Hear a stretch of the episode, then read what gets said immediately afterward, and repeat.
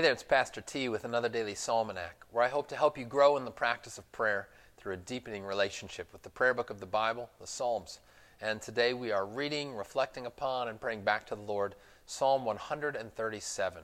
I invite you to follow along in your own Bible at home or to listen as I read. By the waters of Babylon, there we sat down and wept when we remembered Zion. On the willows there we hung up our lyres. For there our captors required of us songs, and our tormentors mirth, saying, Sing us one of the songs of Zion. How shall we sing the Lord's song in a foreign land? If I forget you, O Jerusalem, let my right hand forget its skill. Let my tongue stick to the roof of my mouth if I do not remember you, if I do not set Jerusalem above my highest joy. Remember, O Lord, against the Edomites the day of Jerusalem, how they said, Lay it bare, lay it bare, down to its foundations daughter of Babylon, doomed to be destroyed. Blessed shall he be who repays you with what you have done to us. Blessed shall he be who takes your little ones and dashes them against the rock. Glory be to the Father, and to the Son, and to the Holy Spirit, as it was in the beginning, is now, and will be forever. Amen. Well, it's hard to read and reflect on Psalm 137 without first addressing that last line, or the last couple of lines. Blessed shall he be who takes your little ones and dashes them against the rock? How can we possibly pray words like this?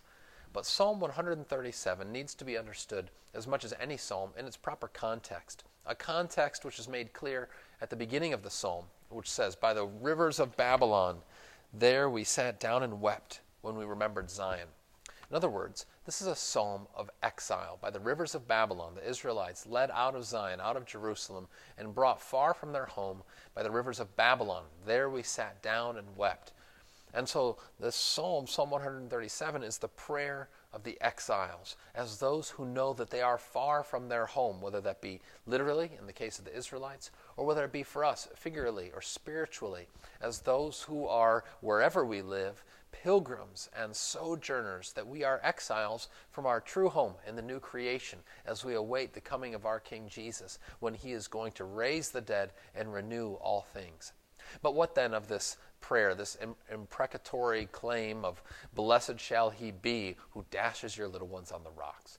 This is the, the heart cry of one who knows that he is an exile and that recognizes the, how far things are from the way that God has intended it to be. That we are living in the midst of, of injustice and evil and pain.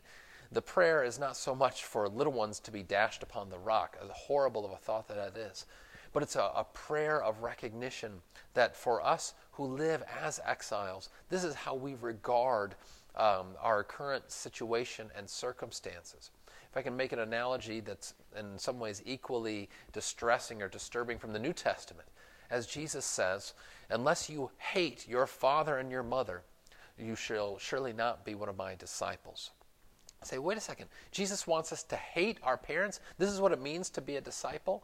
No, in that case, it's again uh, a sense of comparison that compared to our love and the, the worth that we ascribe to being Jesus' followers, so uh, we, to, by comparison, hate our parents. Similarly, in Psalm 137, so much ought we to long for our true home, the heavenly Zion, that to live apart from that, to live as in a kind of exile and forced exile, is to recognize that uh, so great is that um, disparity and that distance that I would, I would rather that these little ones be dashed upon the rock compared to what I ultimately long for and need, which is to live in my true home. I know that these are powerful, evocative, even disturbing images. But if it gets your attention, that's the goal of the psalmist ultimately. To get our attention, to draw us back to a place of recognition where we ought not to be comfortable or complacent in this place, in this time, as we live as exiles, but to be looking for and longing for the full coming of the kingdom of God, the return of our Lord Jesus. And so we pray with the psalmist in Psalm 137 here while we live by the rivers of Babylon, so to speak as beautiful and wonderful as this life may be, still it has not yet fully realized its God ordained potential or purpose as we look forward to living in the city that has foundations, that eternal Zion in the kingdom of God. Let us pray. Dear Father in heaven, we recognize that we are strangers and sojourners in this world and in this life. And Lord, how uh, distressing it can be. We recognize how far things are from your intention for the way things ought to be. We pray that your Son Jesus would return soon to raise the living and the dead and to fix and put to rights this broken world. Lord, that we would be exiles no longer, but re- reunited with you in our heavenly home. So we pray in Jesus' name. Amen. Now may you go forth this day, exiles all, but realizing you are sojourners on your way to the new creation. Go in God's peace. Amen.